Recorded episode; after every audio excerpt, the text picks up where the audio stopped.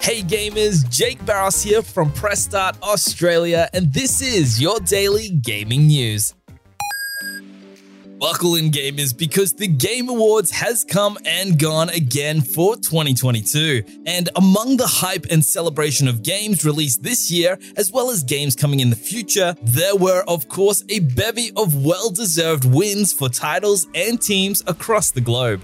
Headlining the winning games and individuals was From Software's smash hit Elden Ring, which took out the Game of the Year award, as well as Best Game Direction, Best Art Direction, and Best Role Playing Game.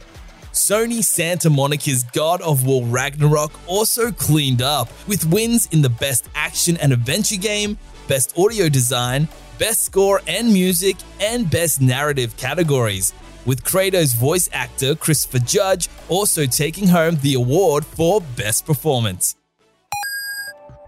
Of course, it's not just awards, with a whole host of video game announcements, reveals, and release dates being beamed into the eyeballs of gamers all around the world. There were a ton of announcements that really melted our butter this year, from the reveals of Death Stranding 2, Hades 2, Armored Core 6, and Horizon Forbidden West Burning Shores expansion to new looks at games like Suicide Squad Kill the Justice League and Street Fighter 6.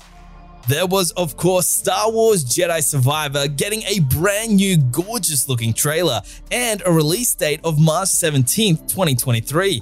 While the equally anticipated Final Fantasy XVI nabbed a June 22nd release date alongside its own glorious new trailer.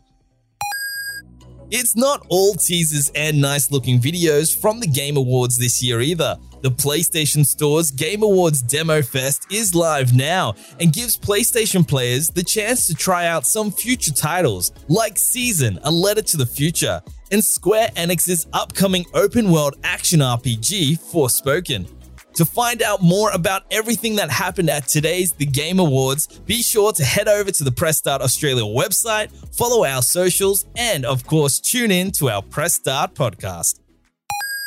For the latest gaming news, bargains, reviews, and all things gaming, check out pressstart.com.au.